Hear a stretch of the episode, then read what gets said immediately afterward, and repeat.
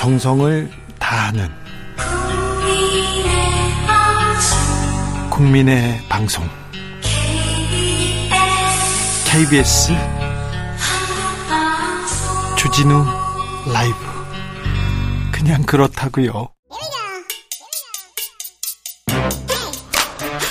뉴스를 향한 진지한 고민 기자들의 수다. 라이브 기자실을 찾은 오늘의 기자는 은지혁이요. 시사인 김은지입니다. 오늘 준비한 첫 번째 뉴스부터 가보겠습니다. 네, 김명수 대법원장의 임기가 오는 9월에 끝납니다. 네, 임기 곧 마무리합니다. 네, 9월 24일에 끝나기 때문에요. 이제 새롭게 사법부 6년을 이끌 수장이 누가 되는지 관심을 모으고 있습니다. 아, 그러니까 매우 중요한 자리입니다. 네. 어, 사법농단 사태 그 양승태 전 대법원장이 한 일을 보면요. 어, 대법원이 진짜 이 사회를 움직이는구나 이런 생각했어요. 물론 안 좋은 쪽으로 막 움직였습니다. 네, 그래서 근데 심지어 그 사건 아직 1심도 안 나온 거 알고 계십니까? 네. 네.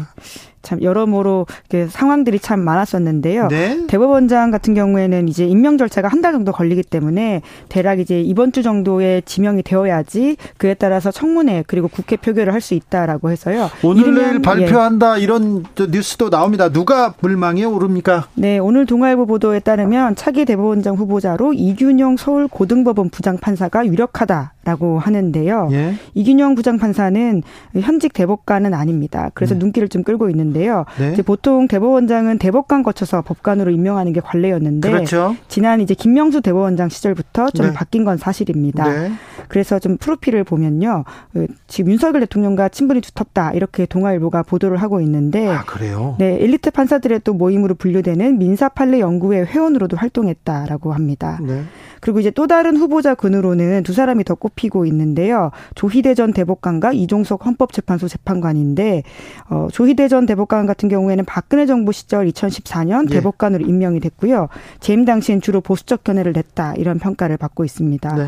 그리고 퇴임하고 는 성균관대 법학전문대학원 석좌 교수로 지내고 있고 이종석 헌법재판관은 2018년 문재인 정부에서 지명이 됐는데 이분 또한 윤석열 대통령과 서울대 법대 79학번 동기로 막역한 사이라고 동아일보가 보도하고 있습니다. 자, 지금 그러면 이 균용, 이 종석 이 두 분은 아, 윤 대통령하고 아주 가깝다, 친분이 있다 이렇게 얘기합니까? 아주까지는 모르겠는데요. 친분이 있다라는 보도가 나오고 있는 네. 건 사실입니다. 저분하고도 오석준 대법관하고도 친하잖아요.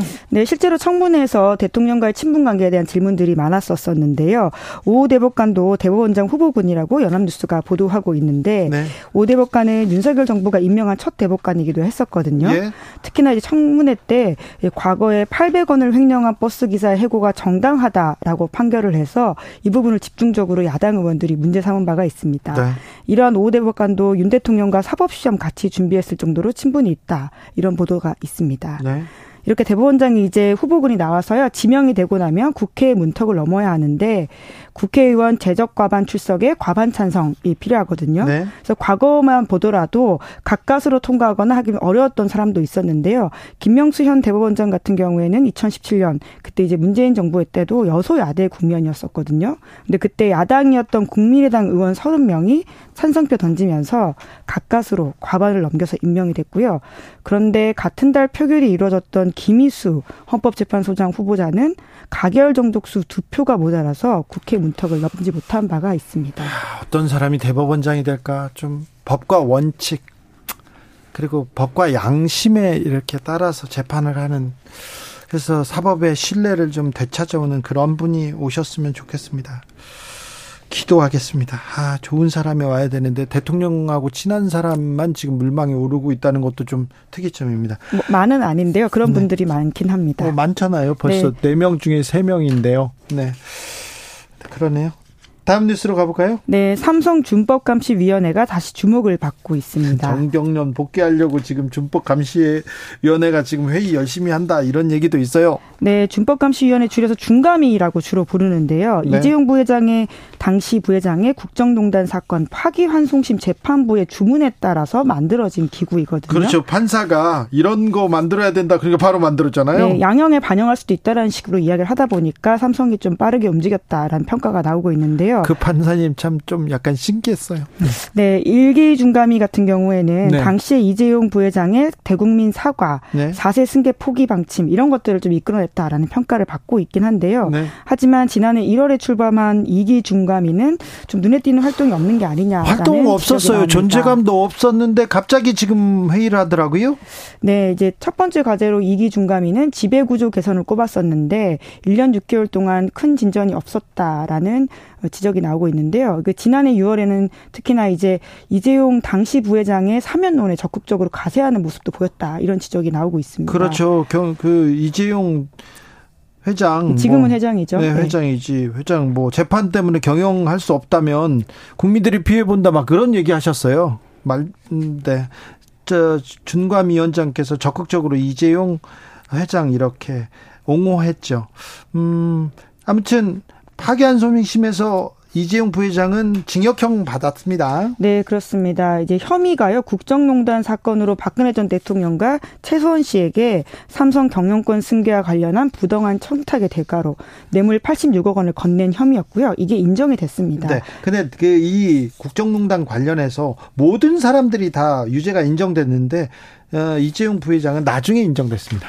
네, 그래서 징역 2년 6개월 선고되고 이제 법정 구속이 됐었는데 당시 이제 아까 말씀드린 것처럼 사실 파기환송심이었기 때문에 유죄는 이미 사실상 확정된 상태였고요. 예. 얼마나 양형이 나오냐라는 게 핵심이었었는데 그때 이제 재판부가 삼성 중감미 활동을 양형 조건으로 좀 삼겠다라는 식으로 이야기했었고 하지만 이게 좀 충분하지 못하다라는 이유, 이유 로 이제 실형을 선고한 바가 있습니다. 네. 그 이야기 좀 열심히 저희도 전해드린 바가 있는데요. 그런데 이랬던 중감미가 다시금 또 도마에 오르는 건데 네. 지난 지난 18일 임시회의에서 중감위는 정경련이 정경유착 우려를 완전히 해소하지 못했다라는 부분에서는 만장일치 의견을 보냈다라고 합니다. 네.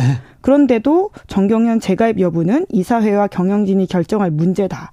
이렇게 밝혀서 사실상 재가입을 승인해줬다. 이런 비판이 나오고 있습니다. 정경유착도 할 수 있는데요. 네, 물론 이제 그런 상황이면 탈퇴한다라고 하는 것인데요. 여러모로 좀 한계가 있는 게 아니냐라는 이야기가 나오고 있습니다. 4대 그룹 다 정경련으로 복귀합니까? 네, 초읽기 들어갔다라고 봐야 될 것 같은데요. 삼성이 발걸음에 나서면서 SK, 현대차, LG 다 따라가죠. 네, 아무래도 좀 내부, 내부적으로 재가입 논의하고 있다라고 하는데요. 다만 말씀하신 것처럼 정경유착 우려에 대한 비난 여론 좀 의식한 듯이 정경련에 복귀하는 게 아니라 정경련 산하 연구기관인 한국경제연구원이라고 있거든요. 여기 회원 자격 승계에 대한 논의를 하는 거다. 이런 식으로 이야기를 하고 있습니다.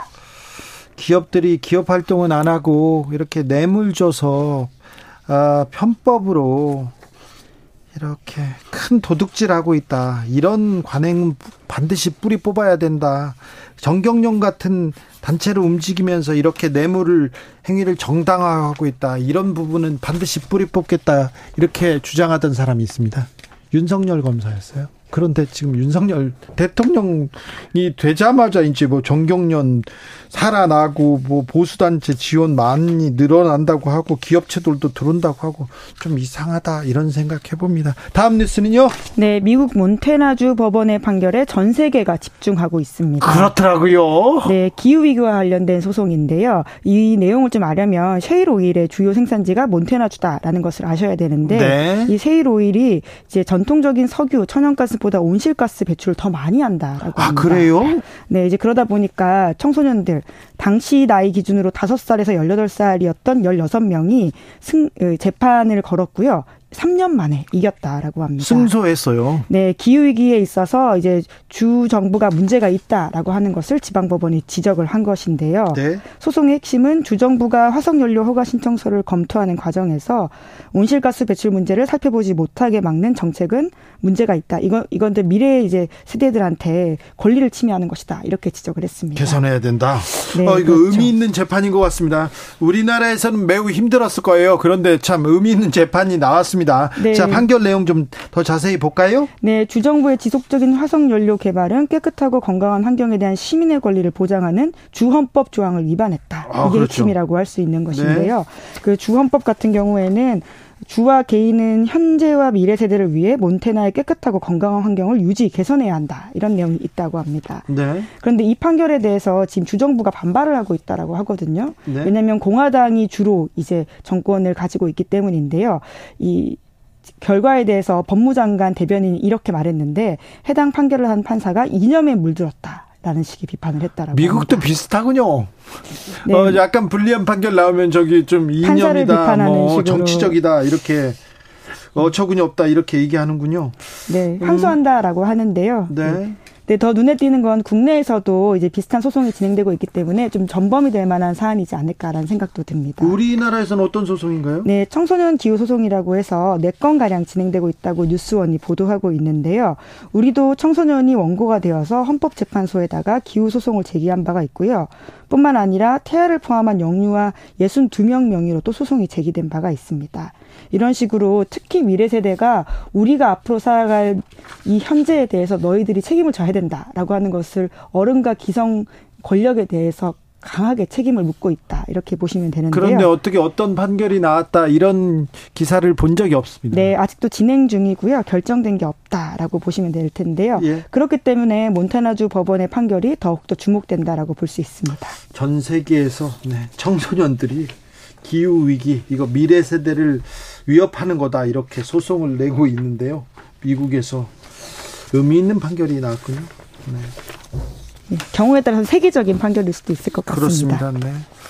아, 이, 이 판결이 조금 전 세계에 영향을 좀 미쳐서 미래 세대를 위해서 우리가 지구를 아껴 아껴 쓰고 어 뭐 보호해야 된다 이런 얘기가 계속 나왔으면 좋겠습니다. 시사인 김은지 기자와 함께했습니다. 감사합니다. 네, 고맙습니다. 교통정보센터 다녀올까요? 이승미 리포터.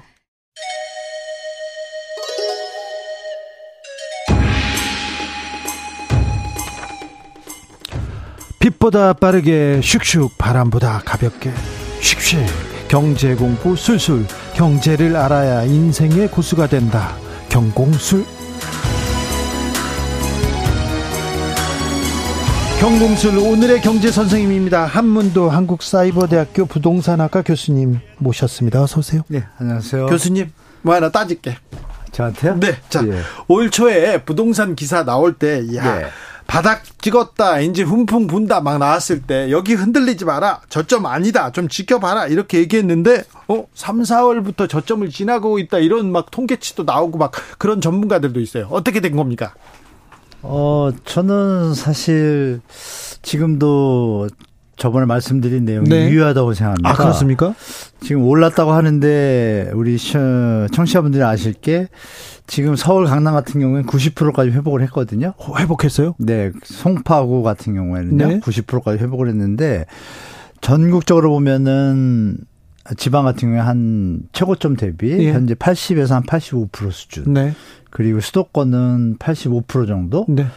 그리고 수도권도 지역별로는 또 80% 수준. 네. 회복한 거예요, 지금. 네. 올라갔다는 얘기가. 아, 회복한 했는데 아직은 미치지 못하네요. 네, 전고점에서 다 10에서 15% 20%까지 내려와 있어요. 현재도. 네. 근데 전고점에서 내려왔다가 지금 올라가는 추세입니까? 그러니까 내려온 게 처음에는 30% 50%까지 내려갔잖아요. 30% 50% 내려갔다가 회복해서 지금 80%에서 강남구 일대는 90%까지 회복을 한 거예요. 아, 그래요? 네, 근데 이게 이제 우리 청취자분들이 아실 게 지금 정부에서 어마어마한 대책을 풀었잖아요. 전 네. 세계가 가계부채 긴축하고 있거든요. 네. 또 긴축이 되고 있어요. 예. 대한민국만 지금 가계 부채가 늘어나고 있잖아요. 예. 다들 우려하고 있고 예.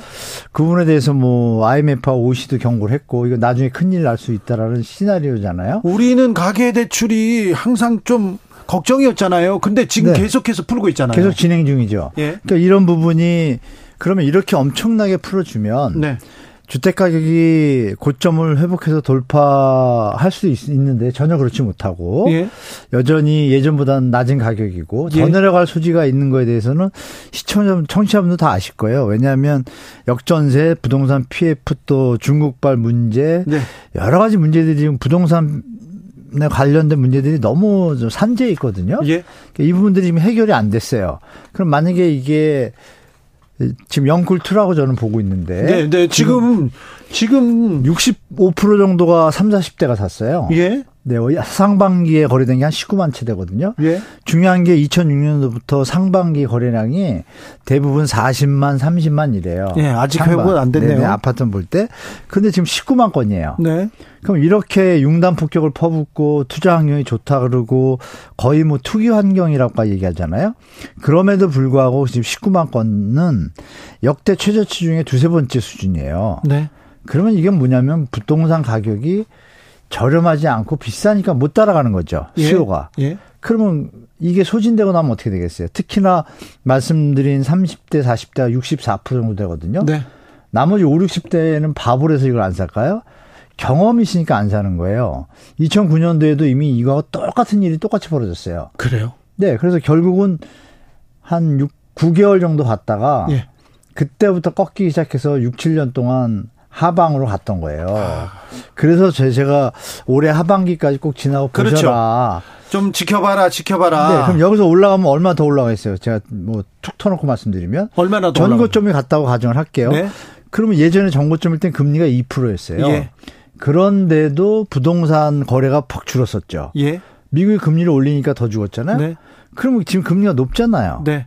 그럼 더 올라갈 힘이 있을까요? 아니죠. 상식적으로 없잖아요. 완전 무섭죠. 거기다가 환율이 오르고 있죠. 예. 환율이 오른다는 얘기 뭐예요? 수입 물가가 비싸지는 거예요. 네. 물가 상승이 되죠. 그러면 가처분 소득이 줄어요, 늘어요? 줄잖아요. 줄죠. 근데 여력이 주는데 어떻게 집값이 더 올라가겠어요? 그렇죠. 금리도 그, 부담되죠. 안 되죠. 당연한 거 아니에요. 그림 자체가. 예. 그러니까 중국도 사실은요. 이 2년 전에 헝다 그룹 예. 저 디폴트 선언하고 막 그럴 때 물론 이제 어제부로 이제 부도 신청을 했는데 파산 신청을 2년 동안 버텨왔어요. 결국은 파산 신청했어요. 예. 그럼 2년 동안 버티는 개념을 딱 보시면 일단 정부에서 그걸 도와주려고 이렇게 활성화책을 씁니다. 네. 쓰는데 결국은 뒤에서 수요가 안 받쳐주면 네. 결국은 그 부채는 늘어날 수밖에 없잖아요. 늘어나죠. 이자 늘어나고. 예. 결국 지금 터졌잖아요. 예. 그리고 이어져서 다른 것도 막 터지고. 예? 그러니까 이런 정황들을 볼 때 미국도 은행이 부도가 나고 지금 우리나라 경제가 좋은가요? 안 좋죠. 무역 적자 상태가 시스템이 너무 안 좋거든요. 안 좋죠. 반도체 힘을 안못 쓰죠. 예. 석유도 지금 석유 가격 올랐잖아요. 올라요. 지금 무역 적자 지금 계속 커지고 있어요. 거거든요, 네. 사실은. 네. 그러니까 이런 전망을 볼 때 여기서 주택 가격이 더 올라가는 게 위험하다라고 다시 말씀드리지만 네. IMF, OECD에서 경고를 했고 영국 로이터 통신 뭐 이런데 이코노미스트에서도 경고했고 일, 면에다가 실었잖아요. 한문도도 지금 계속 위험하다고 경고하고 저는 있고요. 위험하다고 계속 말씀드린 네. 거예요. 네. 근데요. 자, 네. 그러면요.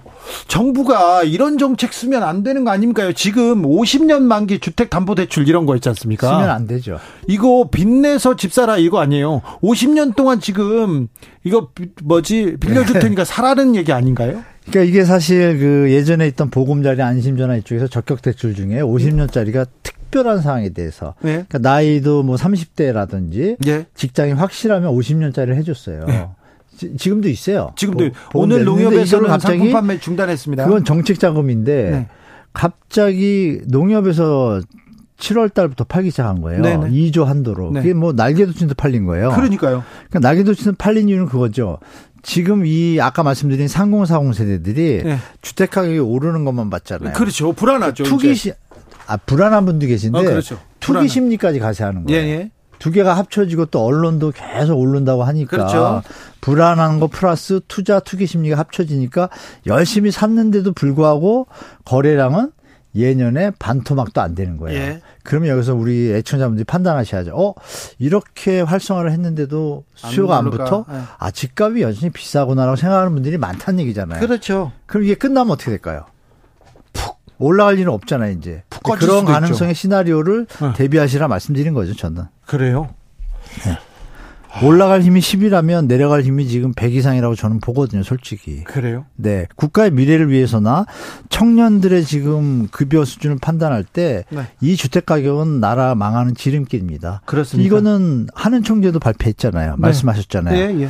구조 개혁 없이 예? 재정 통화 정책을 자꾸 확대하는 거는 나라 망하는 지름길이라고 기자분들한테 간담회 때 얘기했어요. 이미 힌트를 준 거예요, 경고를. 네.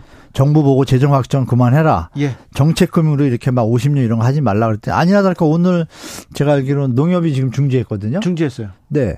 금융당은 또 가만히 여론을 보니까 이게 안 좋거든요. 예. 청년들을 뭐 빚쟁이로 만들 거냐 50년 동안 예. 이런 여론들이 비등하니까 갑자기 제가 볼 땐 뭐 이런 표현이 적절하지 않는데 꼬랑지 내렸다 그럴까요? 네.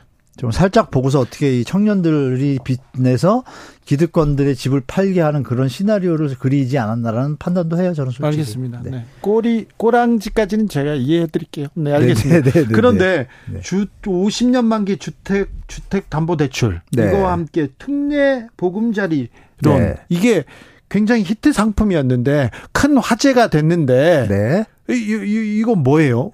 특례보금자리 올해 1월 말일부터 시행했잖아요. 예. 아시겠지만 기존에 우리 저 무주택자분들이나 청년 신혼부부 이런 분들 다 아실 거예요. 이 정부에서 이제 보금자리론 해가지고 뭐 안심전환, 적격대출 이렇게 종류들이 있는데요. 소득 수준에 맞춰가지고 뭐 7천만 원 이하는 뭐 금리를 좀 저렴하게 해서 정책금리로 네. 해줘가지고 주택가격은 6억 이하예요. 이런 상태에서 지내다 보니까 해당하는 분들이 많이 없다 이래가지고 정부가 부동산 활성 화 정책을 명분 삼아 가지고 특례보금자리는 40조 원을 투입을 한 거예요. 39조 6천억. 네. 근데 그 조건이 다릅니다. 어떤 조건이 다르냐? 소득을 안 따지는 거예요.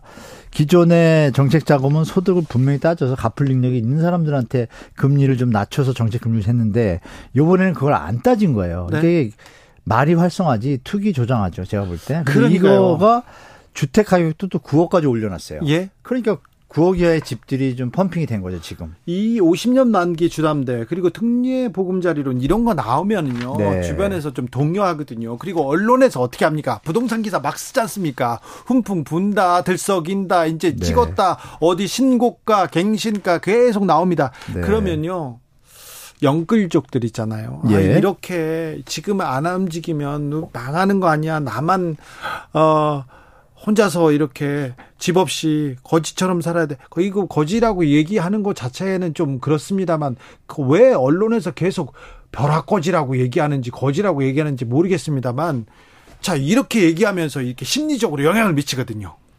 그렇, 그렇습니다. 그런 사람들 어떻게 해야 됩니까? 어, 유튜브를 보시면 됩니다. 유튜브요? 유튜브가 더 위험해요. 어떤 아, 유튜브? 안 좋은 유튜브 말고요. 네, 네. 팩트를 얘기하는 유튜브들이 많아요 요즘. 자, 자, 자, 네. 자, 자. 그분들 걸 보시면 자, 교수님 진실을 알 수가 있어요. 아니 교수님 얘기해 주세요. 짧게 지금. 자, 그런 사람들, 자 영끌족 또 3, 40대 내 집 마련하고 싶어요 그런 사람들. 예, 지금 안에 들을 수 있는 말씀은 이제 정부에서 아마 네. 가을하고 내년 초 총선 전에 정부의 입장은 일단 집권 여당이 국회 다수를 차지하는 게 정치에 도움이 되니까 예. 젊은이들한테 표를 얻기 위한 정책을 쓰겠죠. 그 중에 일환이 부동산도 포함되잖아요. 예. 민감하니까. 그러면 공공분양 택지를 전 정부에서 충분히 잘 만들어 놨잖아요. 120만 호 물량을 만들어 놨어요. 네. 그 부분을 원래 50만 호, 청년들은 50만 호 공급하기로 했는데 그럼 1년에 10만 호잖아요. 네. 그럼 그분이 지금 올해 분이 10만 호인데 지금 2만 호밖에 공급을 안 했어요. 예. 청년들에 대한 게. 그럼 8만 호가 나와야 되잖아요. 네. 그럼 최소한 4, 5만 원이라도 공급을 하겠죠. 그 시기가 언제겠어요? 가을이 가을 겨울 내년 봄 초입니다. 총선 전에 그때 이제 좋은 지역에 좋은 입지에 분양가를 최대한 낮춰서 아마 공급을 할 거예요. 예. 이때가 좀 내 집 마련의 적기라고 좀 봐요. 그분들한테. 분양. 네, 분양가가 시세보다 낮게 나올 거고 한 80% 수준으로. 네. 그리고 요번에 LH 사태가 있었기 때문에 그 공사 공법이나 이런 부분에 대해서 철저 철저하게 할 겁니다. 아마 네, 네. 감사도 네. 들어갈 거고 그걸 좀 노려 보시고 이 청약 현장은 어떤 상황이 됐냐면은 이제 약간 투기화가 돼 있습니다. 최근에 그 광진 저 서울에서 저 분양 성공한 두 개 현장들이 있잖아요. 광진구하고 용산 쪽에 있는데 광진구 같은 경우에 시장 상황을 제가 말씀드리면 분양을 마치고 났으니까 막 몇백 대 일로 성공을 거뒀단 말이에요. 그럼 분양권 전매를 지금 허용했잖아요, 정부에서. 네네. 그럼 벌써 시장에서 움직이거든요. 네. 아주 좋은 거는. 네. 근데 거기 현지 공인중개사 분들의 전원에 따르면 사러 오거나 물어오는 사람은 찾기 힘들고 예. 갑자기 매, 당첨된 분들이 프리미엄 얼마에 내놔야 되고 전화는 엄청 온답니다. 예. 그 이게 뭐예요? 정부가 풀어놓은 대책으로 이 투자 투기성을 갖고 청약에 한 가수들이 많다는 얘기예요. 그러면은 그분들은 투자 심리 뭐예요? 중도금 대출 풀어놨기 때문에 중도금 이자 계산해서 아 1, 2년 안에 이자만 내다가 팔면 되겠구나 붙여서 이게 그러니까 정상적인 시장이 아니라는 얘기를 지금 반증하는 거죠. 예. 3040이 너무 많이 들어가고. 네. 그러니까 젊은이들이 투기 심리화된 그 일부 사람들이 전체 시장을 지금 말씀하신 것처럼 마치 무주택자분들이 그 벼락거리처럼 얘기하는데 지금 상황이 틀립니다. 지금 무주택자분들은 잠 잘 주무시거든요. 네.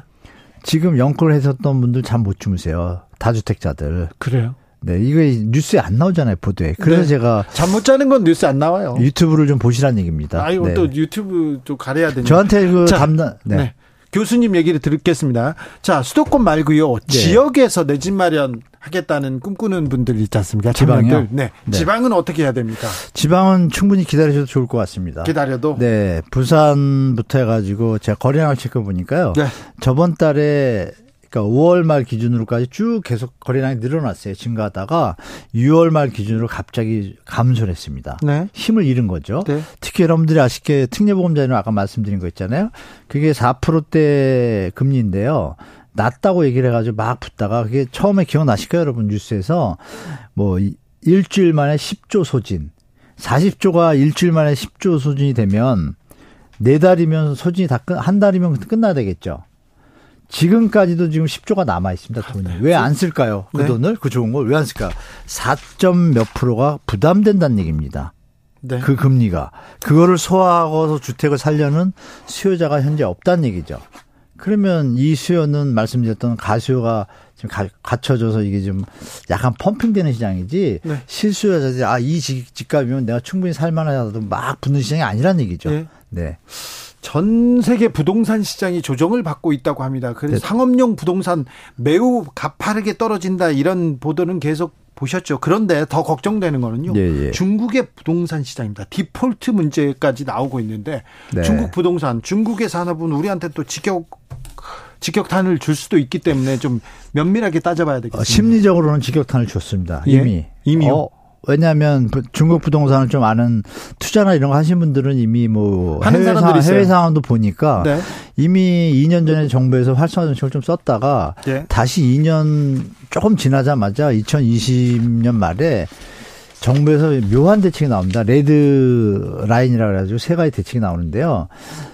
부동산 버블이 너무 심하니까 정부에서 그러니까 공산당이죠. 공산당에서 어, 부채 비율을 줄이라고 강력하게 내려오고 대출 총량제를 썼습니다. 네. 그러면 그 얘기는 뭐냐면 지금 말 나오는 헝다, 완다, 비구 위엔 또 뭐 중릉신타 모든 회사들이 부동산 토지를 받아가지고 집을 짓고 빚을 내가지고 건설하고 팔고 또 빚을 내서 짓고 계속 이어서 하는 시스템인데 그 시스템이 버블이 되니까 안 팔리니까 어떻게 돼요? 그래서 정부에서 풀었는데 인민이죠, 중국은. 인민들이 안 사는 거예요, 집을. 왜? 어, 이거 집값이 너무 높아. 그리고 문제가 있을 것 같으라고 합리적 기다. 다 대부분 느끼지 않으니까 어느 정점에 딱 되면 안 삽니다. 네. 안 사기 시작하니까 이 프로는 깨진 거예요. 계속 팔리고 대출을 계속 이어줘야 되는데 딱 스톱이 되니까 갑자기 무너지는 속도가 빨라지는 거죠. 빨라지는 중에 비구엔도 마찬가지고 지금 부채 액수가 뭐 257조입니다. 비구엔 요번에 나온 거는. 아이고. 헝다는 300조 정도 되고요. 아유, 한 회사가요? 네, 근데 이 와중에 또 이게 역외 채권이라 해서 해외 그, 저, 저 상품 그 투자하는 펀드들 있잖아요. 네. 걔들이 달러로 그 투자를 한 거예요. 네. 그럼 갚을 땐 달러로 갚아야 돼요. 그러니까 네. 정부가 도와줄 길이 없어요. 못 도와줘요? 네, 위안하면 도와주겠는데 달러로 음. 갚아야 되니까 이 문제가 되잖아요. 그러니까 이게 좀 난감해지니까 지금 리만 사태 재현되는 거 아니냐 이 얘기하는 분도 있습니다. 아, 그거는 아니라고 봐요. 그렇게까지 네, 정부에서 약간 의도적인 게 있다고 봅니다. 왜냐하면 정부에서 부동산 회사들이 너무 버블을 일으키고 문제를 일으키니까 국가 경제에 네. 일을 안 하고 중국 인민들이 부동산 투자가 투기만 하니까 이거를 좀 잠재워야겠다라는 면도 하나 있습니다. 네. 그래서 부채를 줄였던 거고 그러면 당연히 저 신, 신용경쟁이 잠깐 오잖아요. 네. 둘다 다 왔었고 지금 다른 데도 오고 있는데 그러면 이제 마지막에 어떻게 해요? 국영화하겠죠. 그러니까 그전에는 토지를 빌려줘서 건축을 짓고 이득을 건설회사 가져가잖아요. 네. 개인 네. 기업들이. 네. 국가는 이제 땅만 빌려주고 그것만 받으니까 그 부분을 국영화할 수 있는 소지도 있어요. 그래서 조금 시나리오가 여러 개 있습니다. 리먼 브라스는 아닐 것 같아요. 알겠습니다. 부동산에 또 강하게 또 영향을 미치는 게 금리인데요. 네. 우리 금리 어떻게 될까요? 지금 한은 총재께서 지금 그 진짜 양난일 겁니다. 그런데 오늘 환율이 1335원 가까이 갔거든요. 네. 불과 한 열흘 사이 이렇게 급작에 올랐어요. 네. 그리고 아까 말씀드린 대로 지금 환율이 올라오면 점점 문제가 되잖아요. 네. 제가 볼 때 이번에 내려도 환율이 올라가서 문제가 될 거고요. 네. 올리면 올리는 대로 또 우리 그 가계부채 문제 때문에 또 자영업자분들 9월 상한율 종료됐어요. 한문도 여러 가지 문제가 많습니다. 저는 내일 네. 다시 돌아오겠습니다. 주진우였습니다.